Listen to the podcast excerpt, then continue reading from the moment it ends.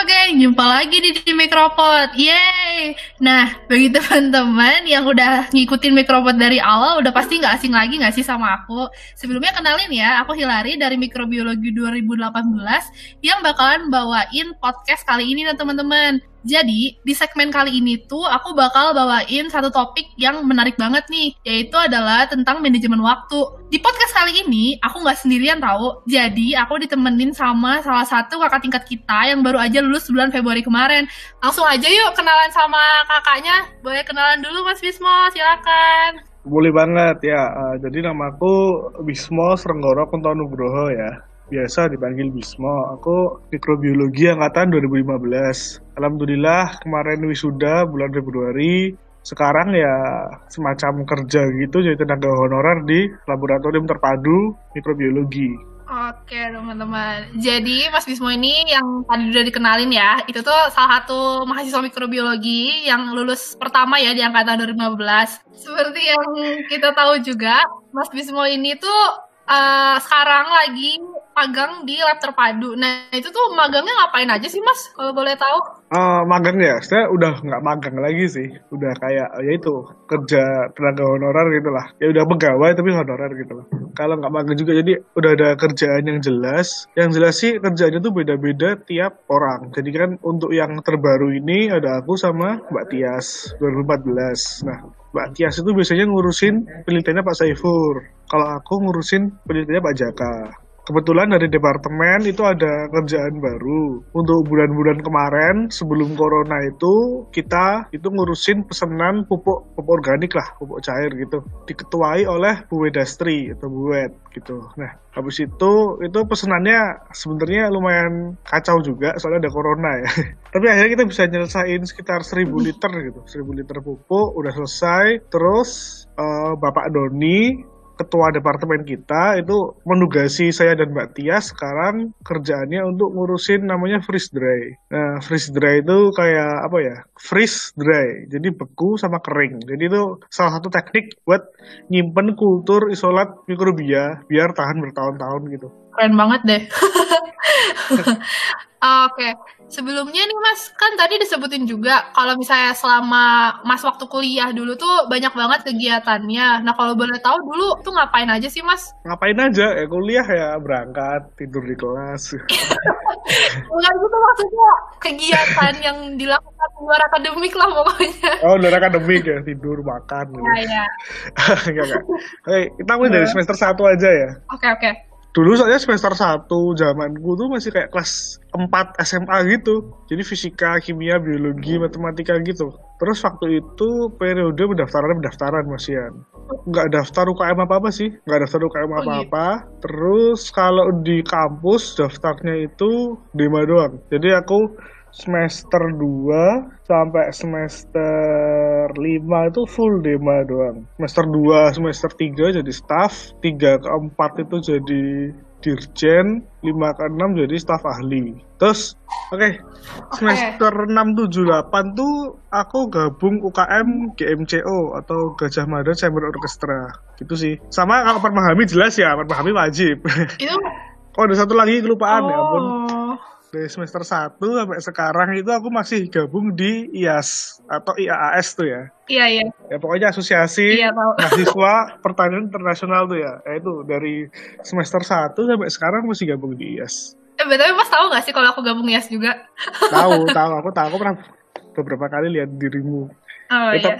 Tapi mulai semester delapan kan aku udah jadi apa ya, semacam pengontrol doang, tapi nggak nggak begitu terlibat di dalamnya.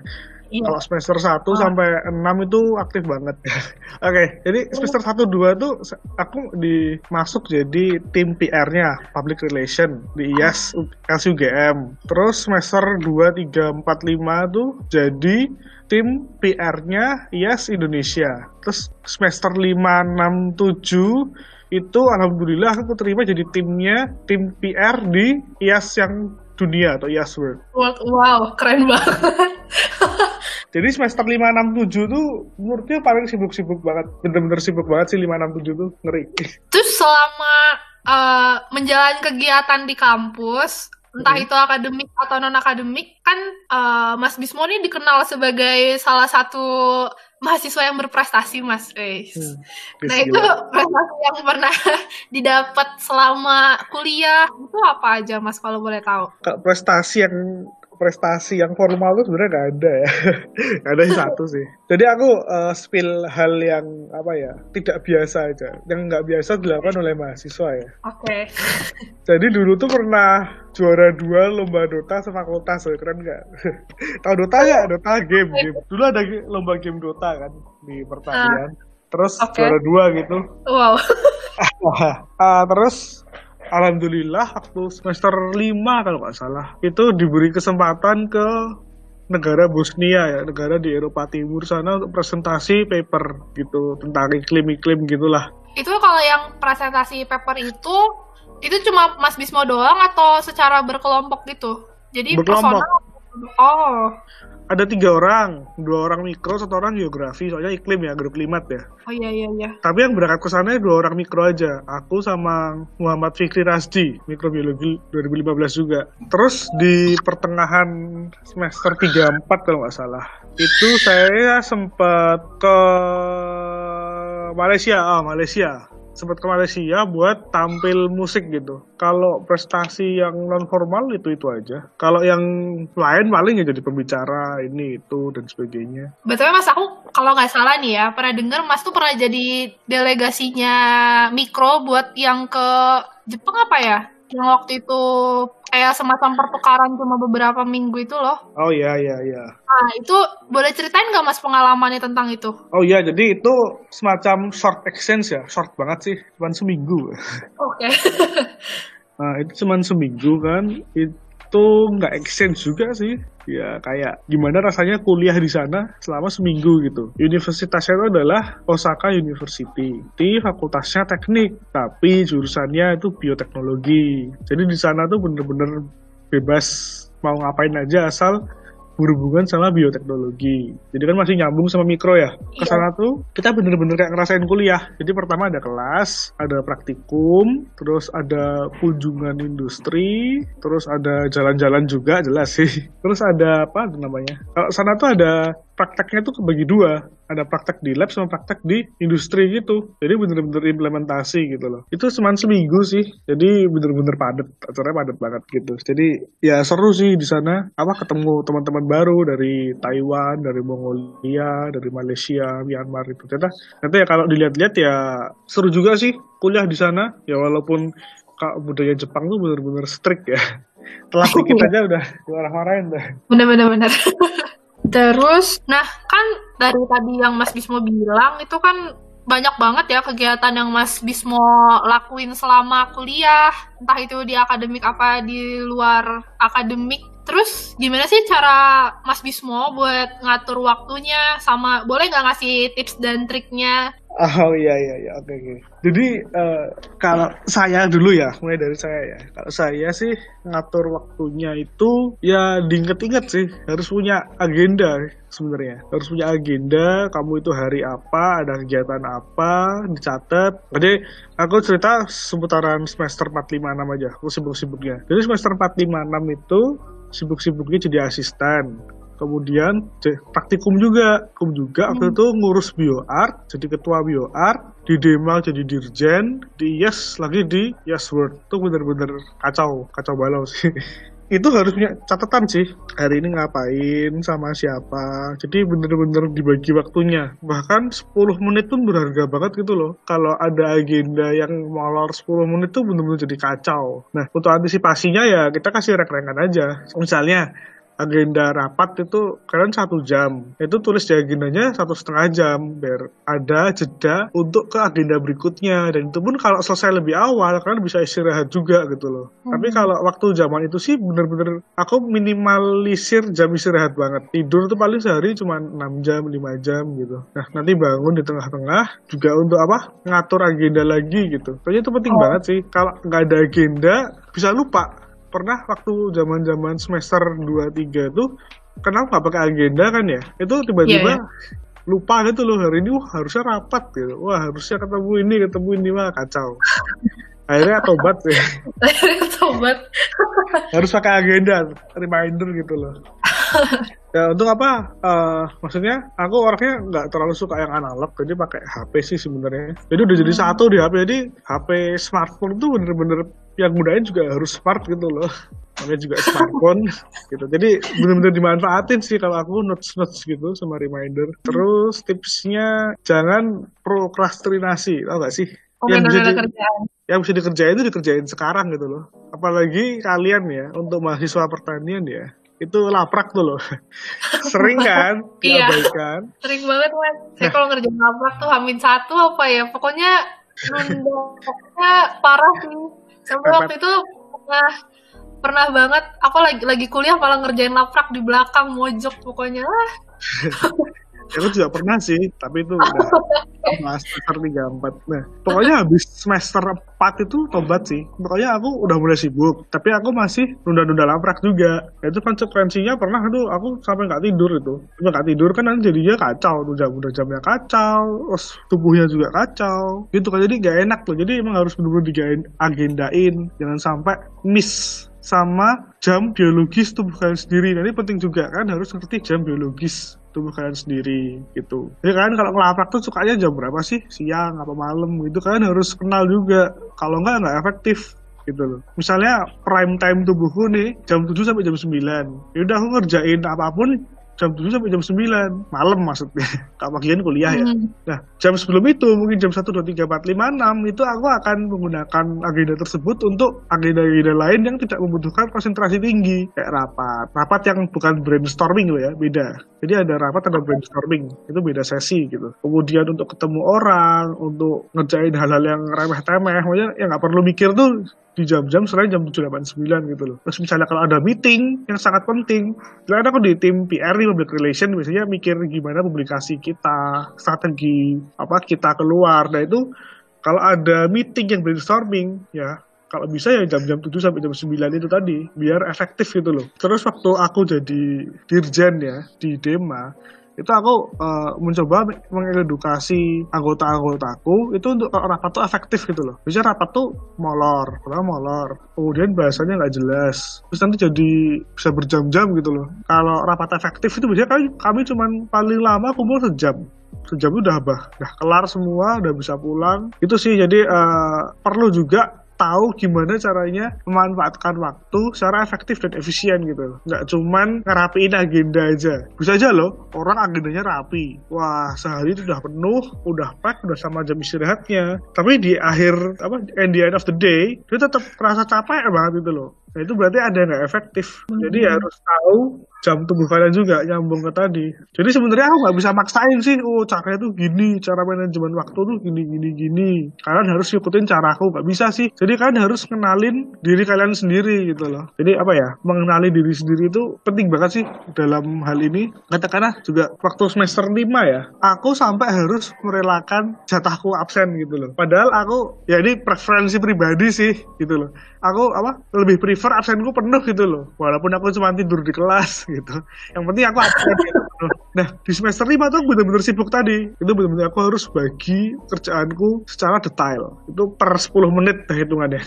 Oke, jadi aku rangkum aja. Jadi intinya know yourself, kenali dirimu sendiri, kenali jam tubuhmu, kemudian buatlah agenda, terserah mau pakai H P, mau pakai buku, kalau kamu pinter mau pakai otak juga gak apa-apa gitu loh. Terus kenali skala prioritas. Biasanya ini nih, biasanya ada nanti jadwalnya nabrak-nabrak. Kalau lebih dari satu organisasi ya, ya itu harus benar-benar di tengarai. Kemudian yang keempat jaga kesehatan. Terus yang kelima itu uh, itu tadi efisiensi waktu, efektif. Hmm. Jangan apa ya ngedrak waktunya tuh jangan sampai tersarat-sarat gitu loh. Nanti yang lain udah nggak mood gitu loh. Sekacau juga. Sebenarnya itu sih yang bikin prokrastinasi itu atau menunda-nunda pekerjaan. Kan nggak mood, tapi juga nggak berusaha memunculkan mood itu loh, ya kan? Bener-bener, bener banget. Oke, oke. Ada satu lagi sih sebenarnya, kalian harus maintain kebahagiaan diri kalian sendiri. Ini yang paling penting. Jadi mm. uh, manajemen waktu itu ada tiga, akademik, non akademik, sama kebahagiaan untuk diri sendiri. Kalau kalian nggak bahagia, mau kalian seefektif apapun bagi waktunya, tetap nanti terasa capek. Karena kalian apa ya, nggak dalamin uh, happy state gitu loh. Makanya perlu juga kalian ngejadwalin me time dalam agenda itu. Ini kelupaannya aku bahas sekarang. Pokoknya harus ada me time-nya. Kalau state of mind-nya itu kacau, sedih kayak atau apa kayak gitu ya, ya jangan ngerjain apa-apa dulu, nanti hasilnya jelek. seratus persen aku yakin, sejago apapun kamu, kalau kamu nggak in a happy state, itu pasti kerjaanmu hancur. Jadi tetap ada agenda khusus buat me time, kayak gitu. Oke, okay. Oh iya. Ah, B T W Mas, aku tuh kemarin dapat satu requestan ya, jadi eh, angkatan-angkatan kakak tingkat yang sekarang sedang mau masuk lab itu penasaran sama satu hal, yaitu adalah topik penelitiannya Mas Bismo. Kemarin kemarin Mas Christian tuh apa sih, boleh cerita nggak Mas satu pengalaman waktu nyari datanya, terus ngehadapin dosennya gimana, sampai gimana ceritanya bisa jadi uh, salah satu mahasiswa yang lulus pertama dari angkatan dua ribu lima belas gitu. Oke, ini berarti cerita aja ya. Oke. Jadi uh, penelitianku ini penuh dengan tangisan. Nggak ada. Jadi aku punya dua topik penelitian. Kenapa bisa dua? Karena yang pertama gagal. Wow. Jadi aku punya topik besar. Topik besarnya tuh W G S. W G S tuh Whole Genome Sequencing. Tahu lah ya? Tahu nggak? Nggak, belum tahu. Jadi W G S atau Whole Genome Sequencing itu adalah uh, kita sequencing genom, genom lengkap ya. Genom kan D N A lengkap ya. Satu set. Okay. Iya. Dari satu mikrobia, bener-bener genom dari A sampai Z yang berjuta-juta pasang bahasa itu. Nah, mm. itu nanti dari genom sequencing itu uh, aku lihat sifat-sifatnya dia, mana yang menguntungkan. Topik yang pertama itu adalah mengenai bakteri Azotobacter, yaitu bakteri yang dikenal sebagai penambat nitrogen tapi hidup bebas. Jadi dia nggak tergantung sama tanaman. Beda kayak Rhizobium. Rhizobium itu spesifik sama tanaman. Namanya free living nitrogen fixing bacteria, Azotobacter. Nah, itu ada yang semacam strain baru. Strain baru itu dia bisa memfiksasi nitrogen enam kali lebih banyak dari Azotobacter yang wild type. Wild type yang biasa, wild, liar, di mana-mana gitu. Si strain baru ini, itu nanti aku harus ngecek ketahanan dia di medium yang nggak ada nitrogennya, sama jumlah nitrogen yang bisa dia emisikan dalam per tiga hari. Oke, itu udah ya.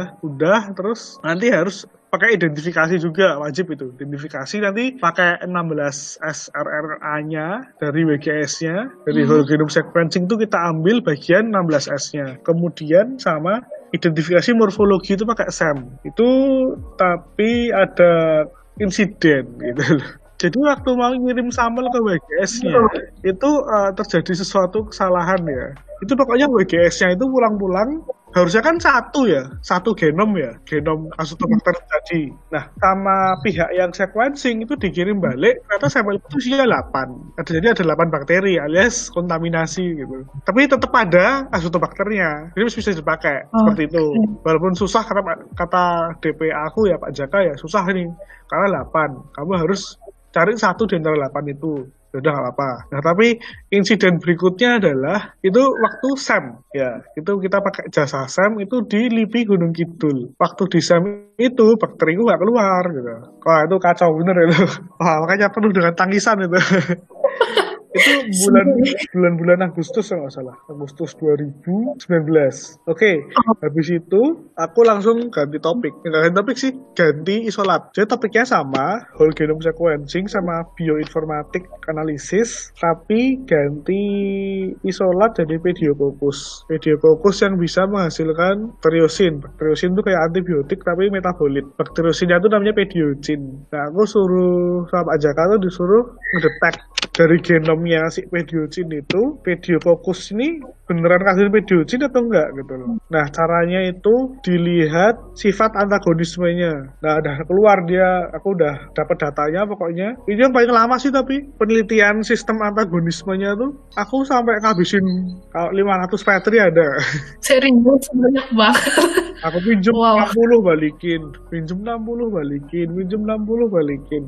Soalnya aku uh, ada empat perlakuan, nilai pH sama isolat target. Nah, itu yang bikin wah ngeri lah pokoknya.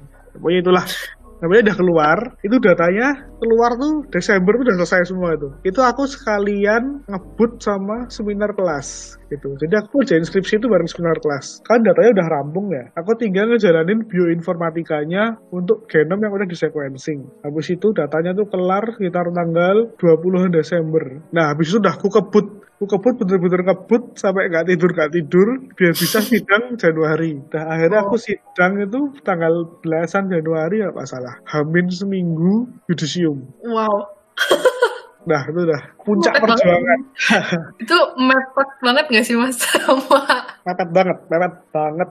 Aku sampai ngebut, habis itu langsung ngurus syaratnya, bodo amat sakit gitu. Ini bahkan ah, hamin hamin hamin tiga sidang kalau nggak salah, itu lagi parah-parahnya tuh sakitnya itu. Langsung sama, karena aku konsultasi sama kakak tingkat juga ya, kakak tingkatnya bilang udah mending kamu istirahat aja gitu. Makanya jaga kesehatan ya guys.